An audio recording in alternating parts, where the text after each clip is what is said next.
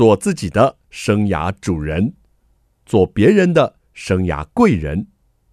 听听职涯顾问蓝如英的蓝老师生涯学堂，启动你的精彩人生。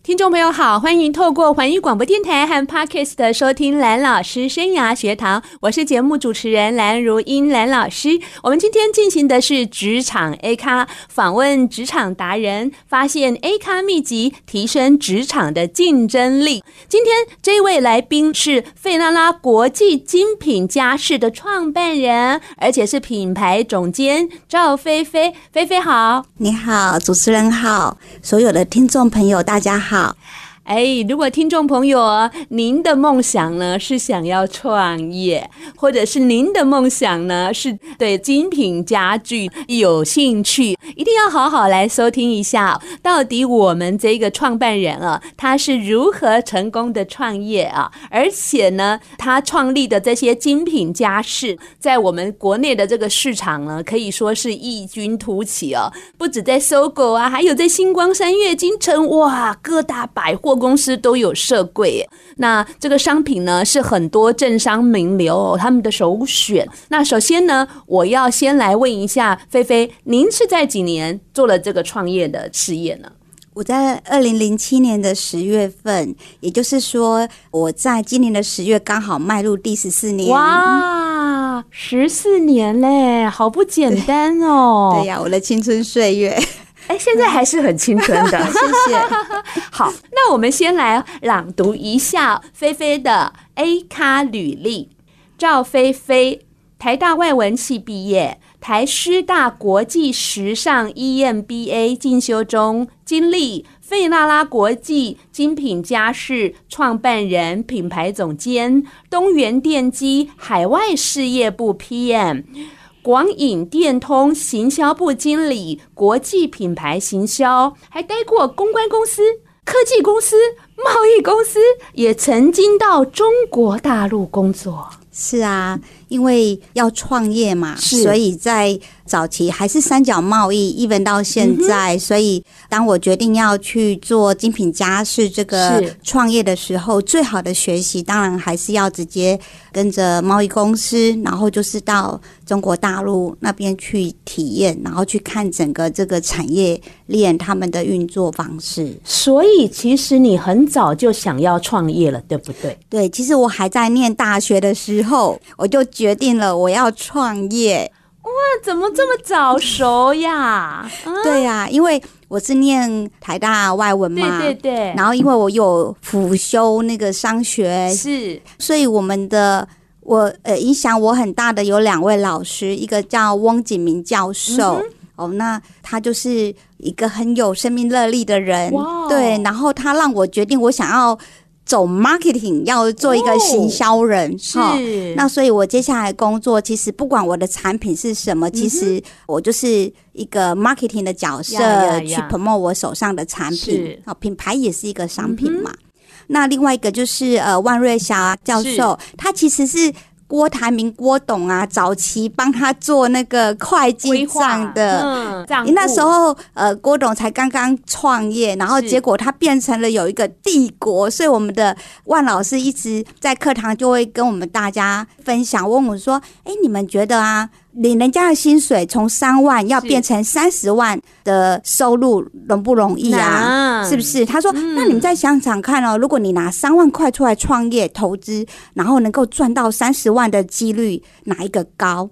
所以他就是呃，因为郭董的经验嘛，他就是跟我们激励我们大家要趁年轻哦、呃，如果有梦想是有这个创业的想法，趁年轻就去踹踹看。是，对，所以、嗯、呃，其实在我还在念大学的时候，我就决定说好，那以后我也要试试看，我要来创业。是，真的，您的励志很早哎、欸，对，就是您在大学的时候受到两位老师的一个激励哦，您就觉得说其实呃好像是可以的，只要我们肯试，总是有机会。而且你会不会觉得你自己比较不甘于领个死薪水？是，因为我想说就是 dare to be different， 就是说去挑战自己嘛。是，对。那我的个性其实应该也是从小就比较叛逆型的，比较喜欢挑战。对，对。所以可不可以这样说？其实你大学毕业后的这段工作时间，横跨了好多的公司、产业，台湾、中国，其实你都是在为你的创业做布局，可以这样说吗？是的。我在毕业之后八年的时间，我换了五个工作，但是我每一个工作我都非常清楚的知道你想学什么，我想要拿到什么，对，我想要学到什么，我都是在为我的创业在做准备。嗯哼，对，我觉得你简直是在做你的人生规划书嘛。对不对？一步一步走。嗯，是。为什么你知道你已经差不多准备好了，可以在十四年前创业呢？我很好奇的是那一点，嗯，你怎么知道自己已经准备好了？其实啊，我觉得生命真的非常的奇妙。嗯哼，在十四年前的创业当下，我并不认为我已经准备好了。那但是呢，就是真的是有很多的冒险嘛，哈，就是我到大陆工作，为了我这个创业的梦去铺路哦，那也是最后的一个一里路，呃、一里路。然后呢，在大陆比较早期，然后二零零五年、零六年呢，啊嗯，那时候的网络还不像现在这么普及，大家对大陆还是觉得好可怕的一个地方。 对, 对, 对, 对,、嗯、对我的爸爸妈妈，我身边的亲友都很担心，他们都是比较反对我去大陆工作的，而且这么漂亮的女生所以去那边真的也是台劳，就是工作都是要超过十二个小时以上的，都是非常辛苦。嗯，可是其实我本身是一个工作狂嘛，因为我每个工作我都是知道我是要来学习的，我所以我每个工作平均自己不需要老板要求我，我自己给自己很大的，就是因为我时间有限，我要最短的时间去学到我想要的东西，所以我一直都是 overworking 的一个人。嗯，对，所以到了大陆更是啊。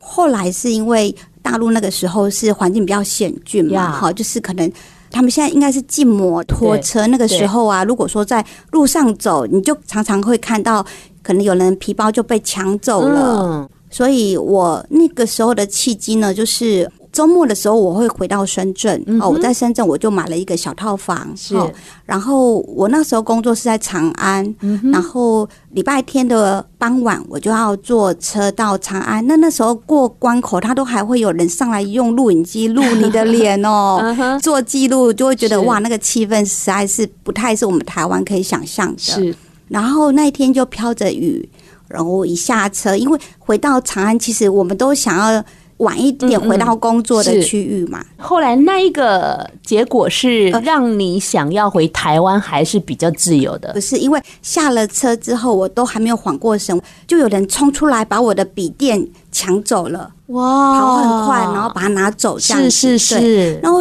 我就吓一跳，我想说那我拿个电话来打一下联络人，我电话一拿起来又有另外一个人从旁边又跑出来又把我电话拿走了，太可怕了吧。那当下因为就是从关内关外嘛，是，哦，现在真的已经好很多，在那个时候啦。所以那个环境让你想到说如果想创业，台湾应该是比较好的选择。其实那是我当时候的男朋友，就是现在的老公。uh huh. 他就威胁我说你不回来台湾呢，我就跟你爸爸妈妈说说你发生了多可怕的事情因为他会觉得哇，听起来蛮害怕的嘛。 对, 对，那他什么事情都没有办法做啊， okay, 对不对？原来还是要有人点醒你啊！我们休息一下，待会再回来听听看赵菲菲她精品家具的创业之路。欢迎听众朋友再回到蓝老师生涯学堂啊！到海外或是说中国去工作，有时候呢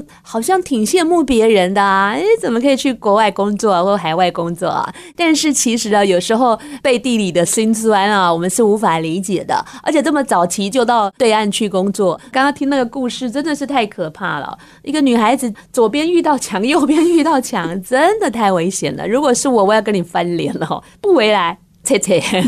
好，那你就选择了台湾了，作为你创业的这个基地啊，然后就走进了这一行。但是我比较好奇的是，你为什么要创的是精品的家饰呢？对，因为我也蛮幸运的，我不管是工作也好或者旅游也好，我大概二十出头岁的时候我就大概旅行了二十多个国家，那到每一个城市我都会到他当地的精品家饰店去看看他们这个国家这个文化他们有怎么样的居家家饰的设计，我从小就好爱这种东西。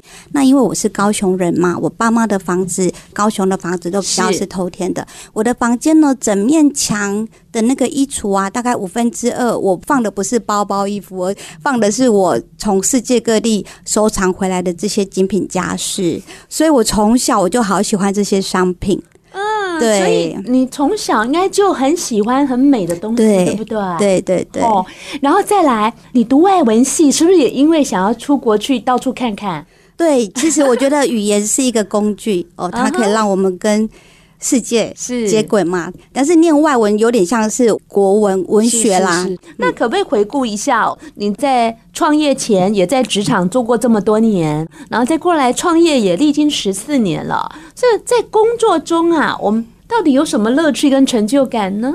如果说是我现在的这个工作的话，因为我就是很热爱家事嘛，所以像我们的团队啊，我们会根据 persona 就是人物志，我们去想，比方说蓝老师是我们的目标客群好了，我们就会想说，那你在居家的一天是 weekend 还是 weekday， 从你睡醒到你要出门哦，你在家里头的这个生活形态是怎么样的，是不是下了班回家就随手倒杯威士忌还是倒杯红酒来喝，我们会有一个脚本，然后我们会设想这个人物呢他的生活，然后然后我们为他去设计出他这一系列的商品，uh -huh. 哦，那从画图稿到打样到修模到正式量产上市，我看到这些商品我就是哇好开心好喜欢，就是那种疯狂的喜欢，所以这是我工作上很大的乐趣。我怎么感觉上我好像看到电影情节了，很有画面感。欸，对, 对、哦，而且这个可以量身打造的。是，我们公司呢很厉害的其实就是客制化的这一块。客制化，对，因为我们的客群 Finara 比较针对中高端客户，是这些客户啊他们就喜欢与众不同。嗯嗯，对，嗯，想要有品味，对，有自己的想法，嗯嗯，比较多自己想法，然后他们很清楚自己想要的是什么，很有个性化的，对，哇，好特别。所以呢，你喜欢的东西哦，你乐在其中，这个源源不断的乐趣跟成就感。这个成就感来自于像如果我听到客户说，哇，你们东西设计真好，我好喜欢你们的商品。然后摆在家里头让他们家变得很漂亮，这我听了我就觉得嗯，就是我最大的成就感，就是受到客户的喜欢。我看得出来你笑得好开心哦，好像一朵花在绽放哦，真的。菲菲刚刚在讲那一段成就感，她的笑容好幸福的感觉啊。那但是工作中的辛苦跟困难有吗？嗯，当然是有的啦。对对，因为在台湾啊，美学教育实在是一条漫长的道路，嗯，太辛苦了啦。这个市场其实是非常非常 niche market 很窄的，嗯，很小众的一个市场，嗯，然后从头到尾都要自己手把手的，真的是好多的时间要投注在工作上面，嗯，所以每个人都二十四小时啊，所以就还是会有 trade off， 你花了时间在事业上，可能对孩子或是对先生对家人陪伴肯定还是必须要有一些牺牲时间，嗯，所以我一到五可能把时间放在工作上，我周末假日放假我还是会尽量陪伴自己的家人。你确定？尽量。你刚刚说你有点叛逆加工作狂耶。对，就是尽量尽量会提醒自己，嗯，特别是现在年纪渐长，就会更加提醒自己要多留时间陪伴家人。所以我感觉上你好像在工作上没有怎么样的困难哦，只是时间分配的问题。哎，欸，有很大的困难啦，因为你看哈，uh-huh. 我们想要组织的那些梦幻团队啊，哈，uh-huh. 你看是会再跟大公司要去抢人才，是很困难的。Uh-huh. 所以是说我们资源有限，好，uh-huh. 所以真的只能够用时间去换取空间，yeah, 对，在就是说要找到好的人才，对，好的团队，上下游的合作是，啊，等等都是非常烧脑的。对呀，啊，你看像我们现在规模，嗯，我们的资本额只有八百万嘛，嗯，然后年营业额大概落在五千万的这样小规模、嗯、所以你想要去邀那种很厉害的那种高手啊，那种世界级的 player， 他当然他们选择的平台还是相对他们的机会就是选择权比较多嘛、嗯嗯、所以我们变成是说要花心思、嗯、然后可能从经验没有到那么丰富的伙伴们然后一起成长一起培训这样、嗯嗯嗯、OK 对，所以在人才啊培训上也都非常需要的。还有刚刚你谈了一个话题其实我还蛮感兴趣的，就是美的教育。对，美学教育。那你觉得一般人的一个审美啊是有出现了什么样的偏颇吗？还是说不足的地方比较严重的问题在哪里呢？其实啊这真的是来自于台湾教育的问题、嗯、我们国中生高中生啊他们的美术课很不好意思的他们可能真的被挪用来练习英文数学所以像我得知的是说他们实际到毕业啊、哦、真的受到的美学教育的课程可能就只有二三十个小时、嗯哦、然后接下来就是大学了，对不对？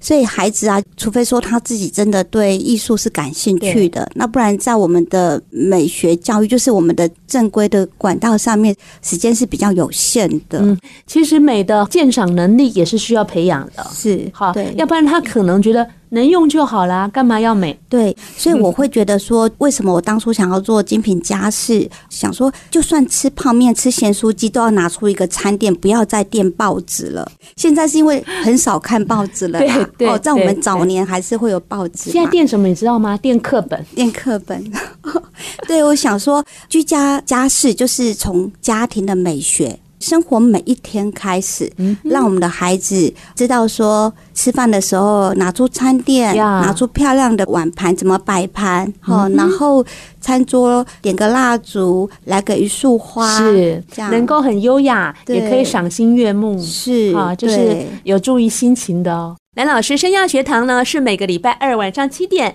在环宇广播电台 F M 九十六点七 跟听众朋友空中见面，在各个礼拜二的早上七点我们会有精彩的重播，还有在各 Podcast 的平台哦也有蓝老师生涯学堂节目的播出，还有在 YouTube 上面也有蓝老师生涯学堂每个月会上架一支新影片，听众朋友都可以来追踪我们蓝老师生涯学堂。我们今天进行的是职场 A 咖，邀请到到的这一位呢是成功的创业女性啊，女性要能够创业成功啊，真的好不简单哦，因为毕竟还有家庭要兼顾。但是这位女士呢，她活得非常的优雅，而且她连创业的这个品相都非常的优雅。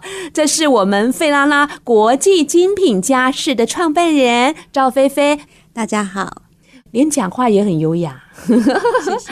刚才呢他跟我们讲到一些在职场上遇到一些比较惊心动魄的一些现象啊，也跟我们说到啊他对于精品家饰情有独钟，如果你招待他去你办公室或你家，就好好的注意一下你的摆设，不然他可能会觉得怎么这么没有美感。没有关系，我会帮你改造。哇，太好！而且他还会独家改造，会量身定做。是的，从你起床开始到你出门的过程。每一个步骤为你精心的设计。好，菲菲，在你创业十四年了、哦，这样走过来。有没有影响你很重大的一件事，甚至是一个人？还是说你大学立志想要创业的时候，除了你刚刚跟我们谈过的两位教授，就是汪教授跟万教授之外，有没有在你职涯上很关键的影响你的一个人或一件事呢？嗯，在二零一三年，邮电双涨，两税合一，然后马政府就是开始打奢侈税、嗯哦、就是课奢侈税打法，对对对，那一年台湾的建筑业跟居家还有房地产产业相关的大概严重的跌七成、嗯、然后平均大概重挫五成这样子。所以从二零一三年开始到二零一四、嗯、我们公司的经营就真的是陷入了困境，很大的影响、哦、对、嗯嗯嗯、所以呃，我们后来就有股东拆伙哦、然后所以我就是在那一年哦，本来我们是有股东的嘛，好，然后在那时候股东拆伙之后，我就是自己把他们的股份啊，就是被动的我要接收下来，所以我们一直到二零一六年就很顺利的撑过了那两年。那到底是怎么撑过来的呢？如果说要说呃，我生命中对我很重要的或很关键的，我觉得是我的信仰。我是基督徒，哇！对，我觉得我的创业是真的充满了上帝的恩典。嗯、哦，这怎么说呢？你看每个月的五号啊，哦，就是员工薪资；每个月的二十号啊，就是厂商的费用。那非常神奇的哦，这个两年啊、哦，比方说还差十三万六千，那就交给上帝吧，我还是可以呼呼大睡哦，非常妙。然后可能就是在两天前呢，突然间就会有订单。或者又又什么专案进来，嗯，金额呢就是十三万八千块，就是刚刚好，也不会多，但是就是刚好够用，就这样子神奇的过了整整两年哦。哇，对，就是，然后到了二零一六年的年底哦，我们一些就是可能贷款啊，哈，还有跟股东前期的一些债务啊，就。呃，处理到一个阶段哈、嗯，就是松一口气，这样就是也很感谢，很顺利，好像就熬过了那个最低的、嗯、最低潮期。然后二零一七年呢，就有个事件哈，二零一七年我们想说，那曾经我们说精品家饰，但是有那个客人啊，他们来到我们的门市，因为我早期还是做贸易公司，贸易公司的店面的呈现还是堆叠式的哈，可能说，哎、欸，这一整排都是。咖啡色系哦，这一整排都是灰色系哦， uh-huh. 让你在最短的时间让 buyer， 因为我们企业对企业嘛，哦，做贸易的时候，让客人可以最短的时间去找到他要的。Uh-huh. 那因为早期我们也是做室内设计师比较多嘛， yeah. 因为之前房地产那么火红的时候，好多的样品屋啊，哈，室内设计师都有好多摆饰哦，哦，这些很有秀感的这些东西。Uh-huh. 那种错了之后呢，我们的客群也。调整了，就变成调整到屋主、业主，就是自己居家要用的。Oh. 那他们就不需要这么多，有些很炫的啊，但是没有实用性的商品。对对对对，所以就是我们有经过一些过渡期嘛，然后对，那客人来就说：“哦，你这个叫精品家饰吗？你这个跟五分埔的店差不多吧？因为就是好多货嘛，哈，好像是批发式的。那我我觉得这句话给我很大的呃。”一个受伤哦，然后伤害、嗯，但是我觉得也是一个很棒的激励，就是说，那我怎么样来调整我的店面？嗯，哦、那因为我们最低潮期都过了嘛，哈，那但是我们也才刚好够用啊，哪来的钱？嗯嗯嗯哇，那一装修都是要现金的，對對對都是要几百万的耶。对，那来啦，我是个靠霸主，靠我天赋，靠上帝，我说就又跟他祷告啦。如果说我的店呢改装是合神心意的，那。资金啊还有室内设计师的安排就交给你咯，因为我们往来的设计师都是做豪宅的，对对对，他们看我这种小店装修那种小案子他们不想接，所以我们一定要另外找比较愿意接我们这种小案子的。可是真的就是非常奇妙的，就是钱也有了，设计师本来我们焦头烂额的就也好顺利的就也找到，而且也是基督徒哦，而且是专门在做百货公司做国际精品的哦，所以他们的速度又更快哦，比一般的店面装修的动作又更快，因为在百货都是要什么 overnight 就要好的，所以速度又快，然后又是精准，所以真的，而且好特别哦，就是当我们决定。祷告交给神的当天啊，我们那个 LINE 发出去就是那种十封十封慢慢发的那一天哦，就也没有图案，就是有文字说我们要改装了、嗯、哦，我们那是十年前嘛，哦，我们满十年了，我们想要改装了，欢迎大家来挖宝。嗯哼，结果当天五五点多发出去，六点多来了第一笔六万多，哇，当天五十万哦，然后在第二天三十五万哦，你就会觉得哇。才这样发发讯息，我们都还没有正式宣传，就快要一百万了耶！那会觉得哇，我的上帝也太妙了，太神了！所以我就跟我的伙伴们说：“冲吧，咱们继续努力。”然后就这样装潢的几百万，哎、欸，我们也不知道莫名其妙的，真的就赚到手了，然后就这样顺利的改装了。所以我觉得，真的在我的职涯中，我的信仰真的是。带给我太多奇妙的恩典跟那个信心、嗯嗯嗯嗯、太美妙了，是真的。所以有时候你遇到的挫折啊，真的不晓得要去靠谁啊，信仰可以拿出来用用看，真的真的、嗯、搞不好它就非常的神奇的出现、嗯、美好的结局。但是我想要请问你一个敏感的话题，是这两年疫情又来了，是有没有也受到影响吧？这呢我又要感谢上帝咯在二零二零年呢、啊，因为台湾相对国外是安全的，对对对对对，所以好多的台商的老板，好多的企业主都回到台湾。你反而变好，是因为他们就在家待的时间久了，就要重新布置居家，是的。所以其实二零二零年呢、啊，台湾整个零售市场的精品都是成长的，还有高端的居家是成长的。哇！因为这些本来在全世界飞来飞去的老板们啊，他们在国外刷卡花钱习惯了，回到台湾他还是要找地方花钱的嘛。所以我们在去年一整年，我们 Y O Y 相较前年成型通胀、嗯、我们还是成长了百分之二三十。 哇，太美妙，太美妙了。对，我我想说还替你捏了把冷汗、欸、但是今年的话二零二一年的三级就是真的影响了、嗯、百业都影响了，是是快要变好了，是是是。你一起帮我们祷告一下有，我觉得我们虽然是说一样是面对到很大的挑战，但是我们相较其他的业态我们真的是非常的幸运、嗯、因为我们公司的Y O Y 大概就是平均打个七折八折，是是，相较有些只剩下两成三成营业的、嗯、我们真的是已经相对相对的很幸运。我们休息一下，待会要请菲菲来聊一下创业一路走来哦，到底她的成功关键因素是什么。欢迎听众朋友再回到蓝老师生涯学堂。当你遇到挫折，有时候真的不晓得要从何开始，或许信仰是你最后一道的力量，试试看无妨哦。刚刚从菲菲的故事里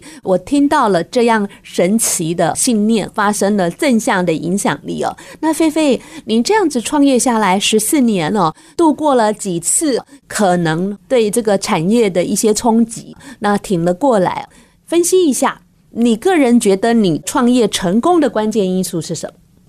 我觉得我创业的成功因素就是信仰啊，哇，就是上帝的恩典、啊、你, 你真的把这个都归功于信仰、啊、真的真的。那跟你自己的个性呢？其实有一件事情就是说我很清楚自己要什么，清楚自己要什么，对、嗯、对。所以像我在大学的时候，汪杰明教授他有跟我们分享过梦想清单，嗯，哦，他请我们把自己想得到的梦想，大大小小都好，嗯、哦，把它列出来。比如说，哦，我要瘦两公斤，比方说，嗯、哦，我想要学会钢琴，把你的梦想从大到小都把它列出来，然后去找一张漂亮的照片贴上去、嗯。那我那时候用的就是 PowerPoint 哦，就是 P P T，、嗯、它可以一直不断的更新，对对对。然后把你想要办到这件事的时间也压上去。哦、所以就是这个 list 你可以列列列列个五十项，那大概我每年啊七成会不动，那 百分之三十 会去做一些更新、嗯、所以当我们在挫折或没有力气的时候，就赶快把梦想清单拿出来翻翻看，也会看到说，哇，还有这么多梦想等着我们怎么会有时间去挫折，去不想去低潮呢、嗯、对对。所以我觉得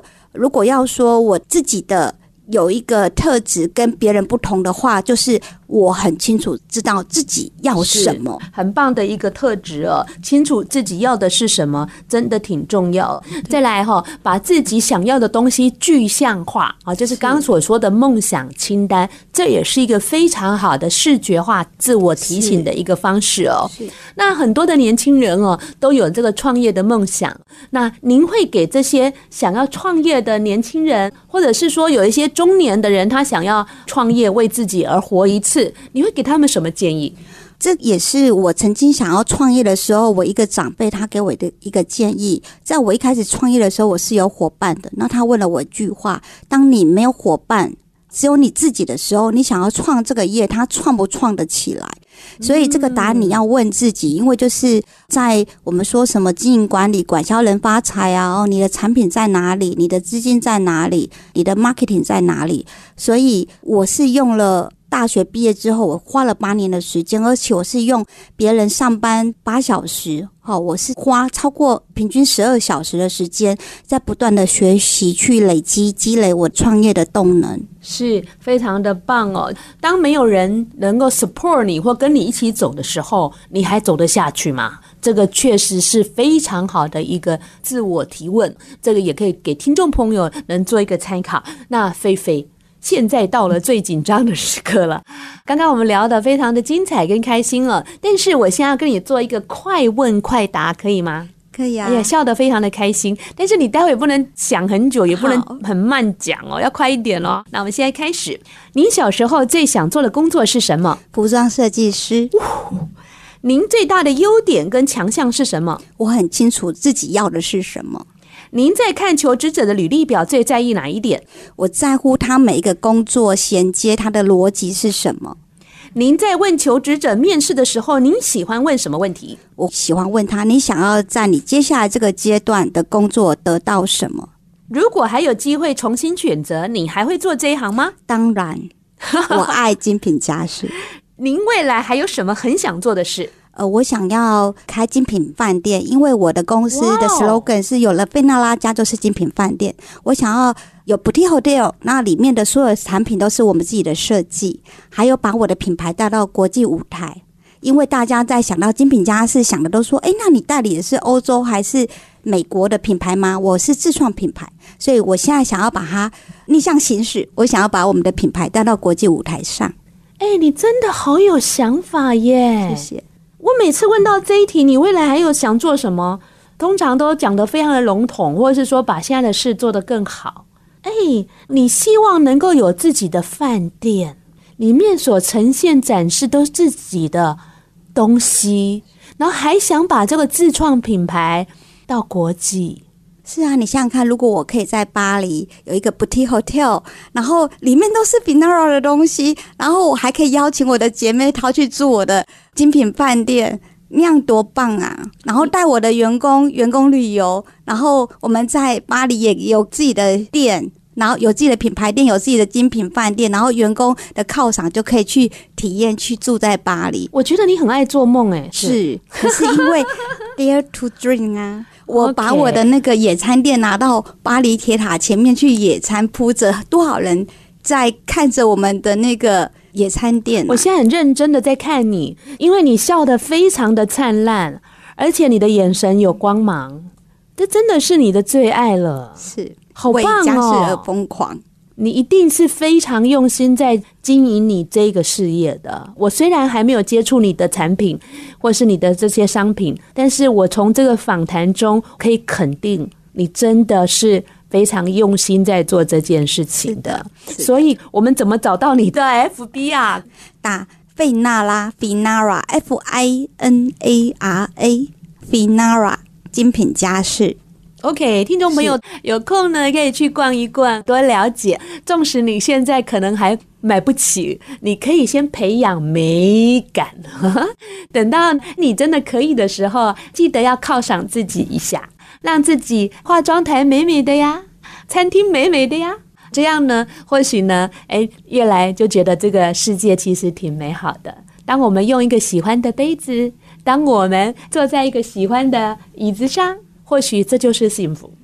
但是你刚有一个快问快答，你小时候想做服装设计师啊？是啊，我都帮我的芭比娃娃做衣服，还有多种穿法呢。哎，那你就是吴继刚第二嘛？怎么这么可惜，后来没有去做呢？